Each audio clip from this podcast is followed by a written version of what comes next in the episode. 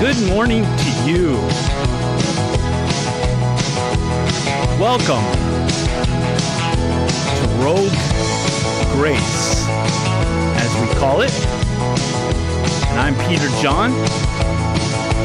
Glad to be with you for the next five minutes, one hour, or anything in between, sharing the goodness of God and His grace.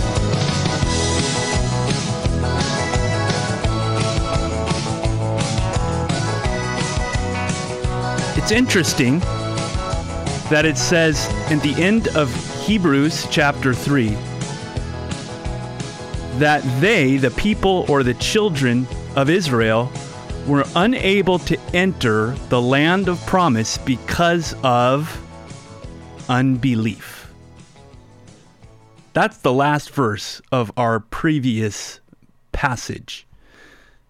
They didn't fail to enter the promised land because of hedonism or idolatry or adultery. They failed to enter because of one thing: unbelief.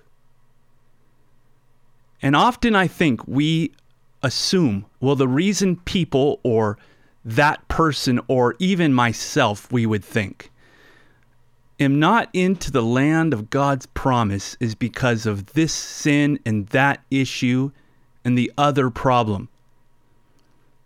But the fact is, the one thing that keeps you from the land of promise, which is the rest that God gives, the blessing that He gives, is unbelief. To be an unbeliever gives me puts me at a disadvantage out of the land of promise. Now, going into chapter four this morning, hope you're having a great day so far. If not, listen to these verses and let them give you encouragement, ironically, because it sounds like a warning, but it's a beautiful one. Because it says in chapter four, verse one, "Therefore, while the promise of entering His rest still stands, let us fear lest any of you should seem to have failed to reach it." So we see that the promise that was physically illustrated in the Old Testament with the promised land is now spiritually reality. And it's not just and only a physical property or a land. It is rest. Wouldn't you like to have real, authentic rest? And I don't just mean only a day off on a Sabbath or a vacation. I'm not just talking about taking fifteen or twenty minute break. I mean an authentic, real rest for your soul, no matter what the outside circumstances may be. You have peace in your heart, peace in your soul. That's the rest that Hebrews is offering, that God is giving. We'll talk about that right after this.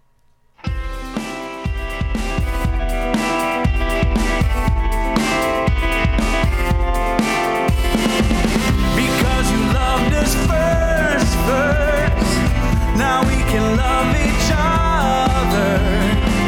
We know what love is worth, worth, because You loved us first.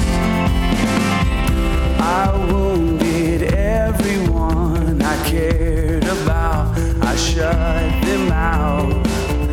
I built a barricade of pride they could not climb. Your death, Your blood, Your love changed everything. Because You loved us first, first, now we can love each other. We know what love is worth, worth, because You loved us first. We can love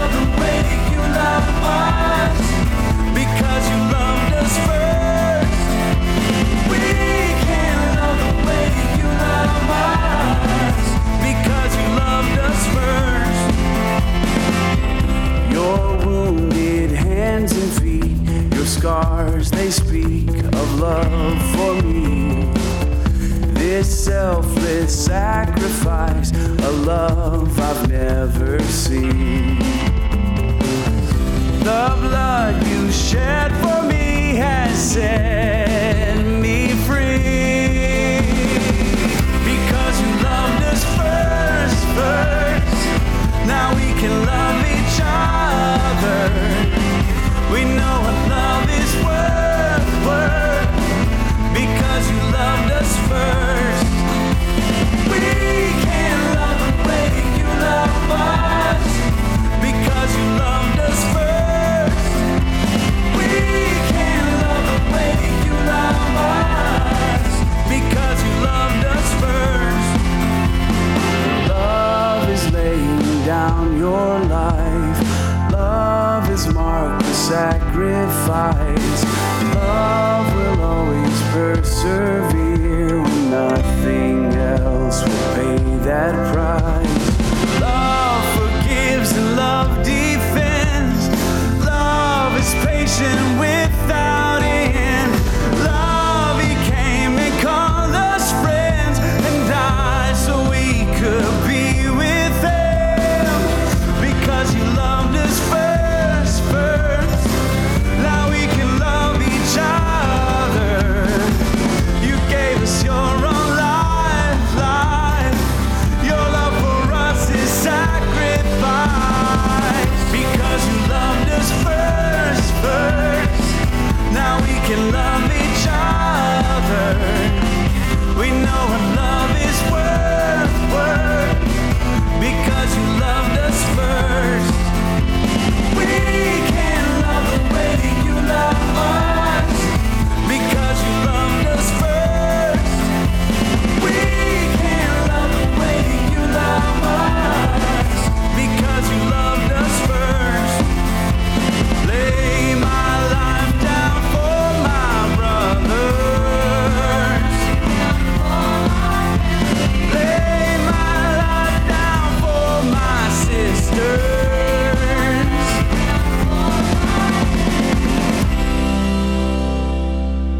And so Hebrews chapter four, therefore, while the promise of entering his rest still stands, let us fear lest any of you should have seemed to fail to reach it. For good news came to us just as to the people of Israel, but the message they heard did not benefit them because they were not united by faith with those who listened. So there was a separation as the message went out between those who listened and those who did not listen or receive it concerning the land of promise. And so while it should have only taken something like eleven days for, for the journey from Egypt to the land of promise, it took them instead forty years instead of eleven days. So eventually they would have the party when Joshua took the rule, the helm, and they entered the promised land and took the territory. They eventually would have the celebration and the party, but in many ways they were late for the party. Because that's what unbelief does. It rips you off. It keeps you back.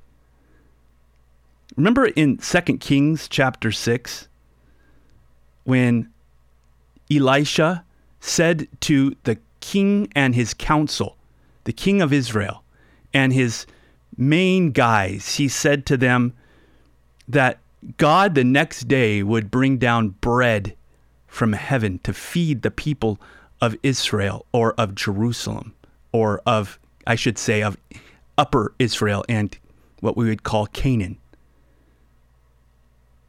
And there was one of the king's chief administrators who mocked, who laughed, who taunted Elisha for saying that. We don't even, we can't even eat anything. We don't have any scraps here. even in the garbage area, and you're saying we're going to have bread overflowing, and he taunted him. And Elisha said, everyone else is going to have some but you. You'll see it, he said, but not eat any of it. And the next day, it's true. The guy was watching, he saw, and then he got run over by the crowd. He was watching what others were enjoying, although he himself never was able to. And that's what unbelief does. You can see, I can see other people doing well or in a good position or in a serene place in their heart. But me, no, I don't have that when I'm not resting, trusting in the work and the grace of God. So the rest of God, letting you rest in your heart and in your soul, in your psyche, is in the past. When you first became a Christian, it's in the future when you first see God in eternity, but it is also for the present. Interesting. Past, present, future, that in the Bible we see three pronunciations, we see three wonderful statements about the time we're in, or were in, or will be in, about God. For example, in Genesis, it says that when God created the earth and all that is in it, at the end of each day, besides Monday, by the way, but at the end of each other day, God said, it is good. And then on the cross, Jesus cried, it is finished. In the book of Revelation, at the very end, chapter twenty-one, twenty-two, we read that the angel of the Lord says, it is done. It is good. It is finished. It is done. God has done it. Not you, not me. It's the work of the Lord.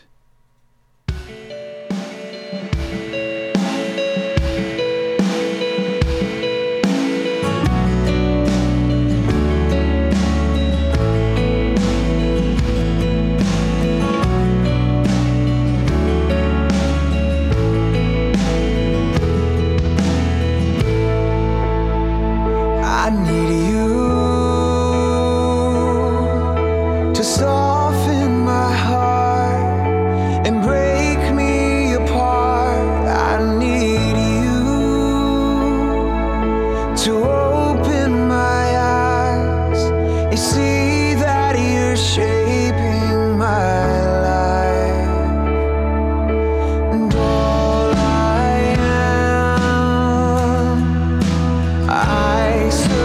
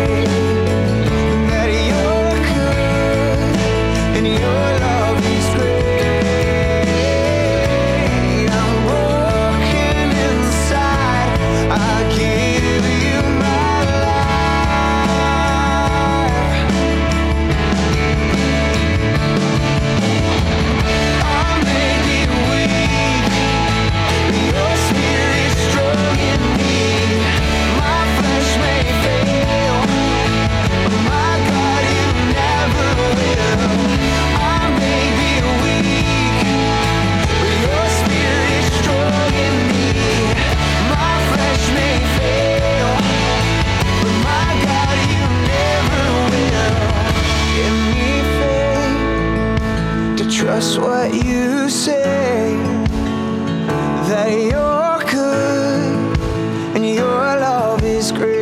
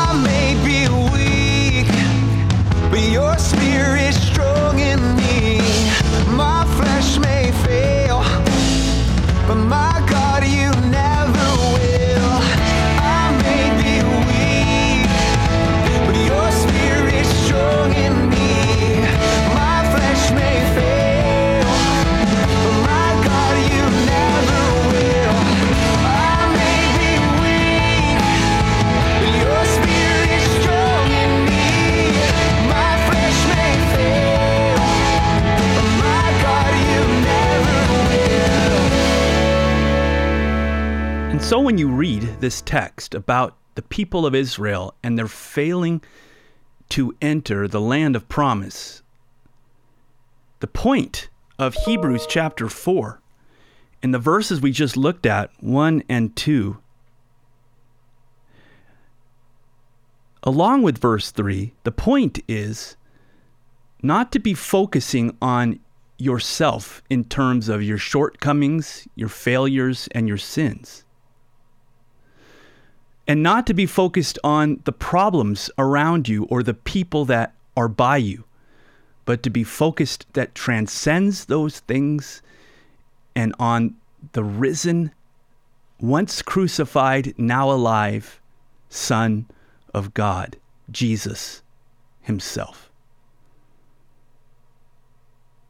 I think often we fall into one or two of the first. We are focused on ourselves, what shortcomings we have, where we have failed, and or on others where they have failed. And sometimes it's one or the other. Sometimes it might be both, depending on our own tendencies and how we're built and how we think. Some people put all the blame on themselves. Some people put all the blame on others. The key, though, is to look at Jesus only. That's the key for today.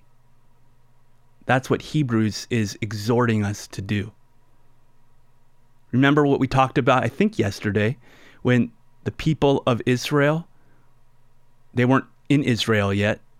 They were still journeying, and they were being smitten by snakes. And the key to being healed was Moses placing a bronze snake in the middle of the camp, and whoever looked at it, at the bronze snake, was healed. Here's the key. How do I get healed of my snake bite? By that I mean my guilt, my shame, my condemnation. By seeing that my very sins have been taken by Jesus on the cross permanently, once and for all. It is finished. That's what heals me, just like it did them. They were not to examine their snake bites. They were not to extract the venom. In that instance, they were simply to t- get their eyes off their own wounds and put them on the sacrifice that would be the Son, Jesus.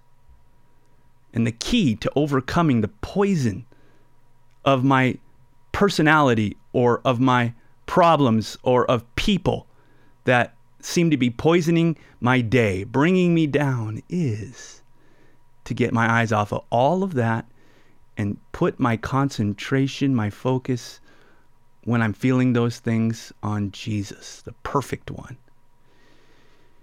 who lived the perfect life, never flawed. His personality was perfect, and yet it was also winsome. People loved to hang with Jesus. They wanted Jesus to eat at their house. And so he wasn't disconnected. He was relatable. Somehow, I don't know how he pulled it off, but he did. And then he laid down his own life. He sacrificed himself for you. For you. But death didn't hold him down. It didn't have the last word. Three days later, Jesus, as he said he would, was raised by God the Father and ascended into heaven, where he now sits at the right hand of God on behalf of you. You. That's right. He represents you because you are in him by faith. That's beautiful, that's powerful, and that is how we enter into the rest of God.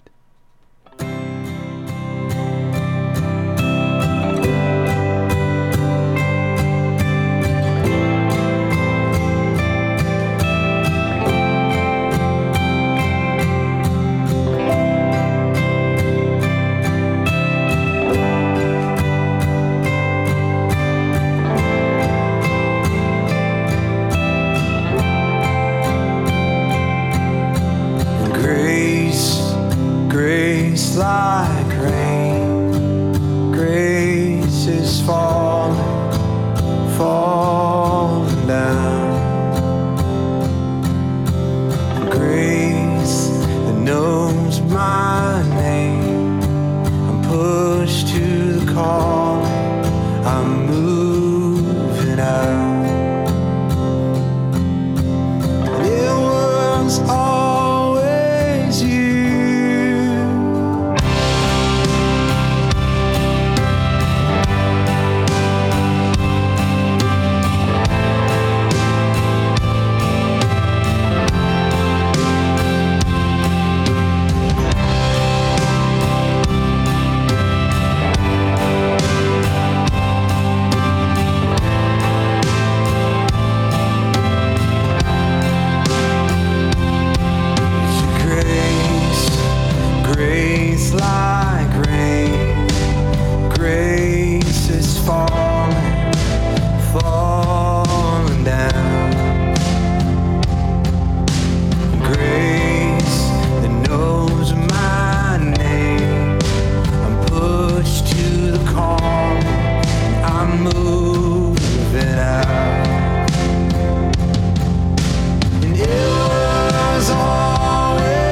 you.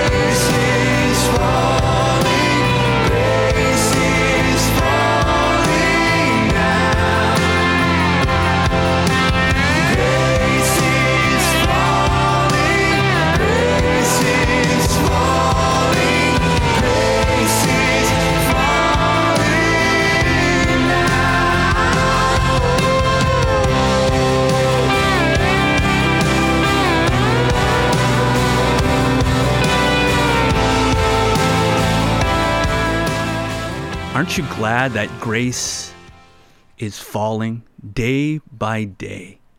God is pouring out his grace on me because I need it, and you because you need it.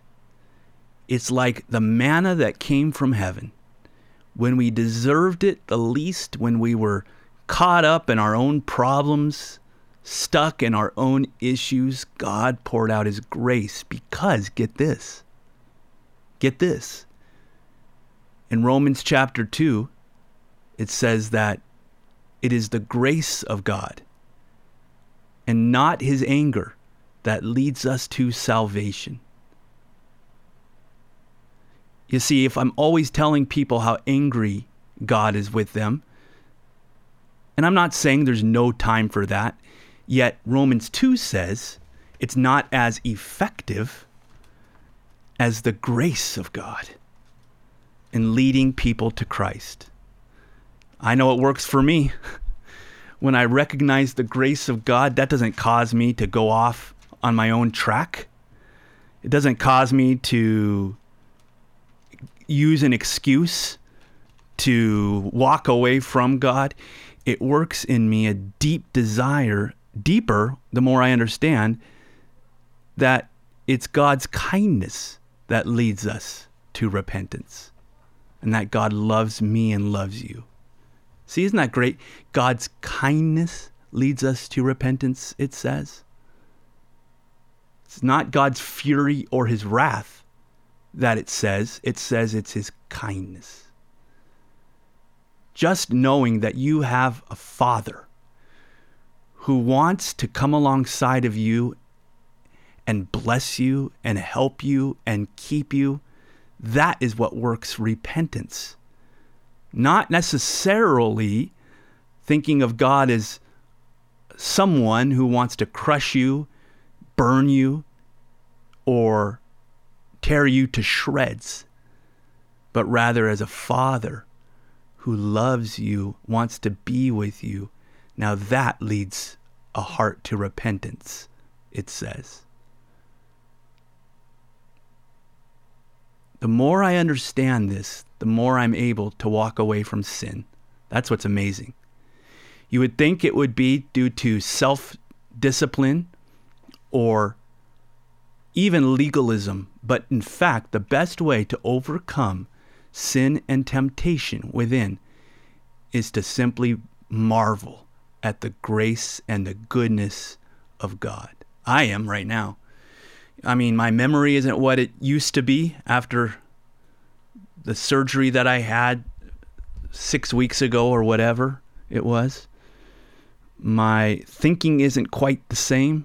That's probably a good thing, actually, but certainly the points that I have theologically and things are on notepads, that's for sure, but they're not in my head as they once were. So I have to trust God. Your grace is what I need here, and it's sufficient for me. And when I do that, when I take my eyes off myself or my lack of intellect or my lack of memory, and I put them on Jesus's perfection, there is an undeniable shalom, a peace that passes all understanding. Try it. Open your Bible and look to Jesus. Take communion and look to him. Come out tonight for our New Year's Eve, what, what should I call it? Gala or extravaganza or breakthrough or blessing. Yeah, our New Year's Eve blessing. My dad will open the word, and then we'll go outside and be by the bonfires and worship. It's going to be great. I'm looking forward to it. So it starts at six thirty, and I believe we go outside around eight, something like that. So come on out and enjoy the new year with us. God bless you. Thanks for tuning in, and we will be back tomorrow with Rogue Grace, Hebrews chapter four.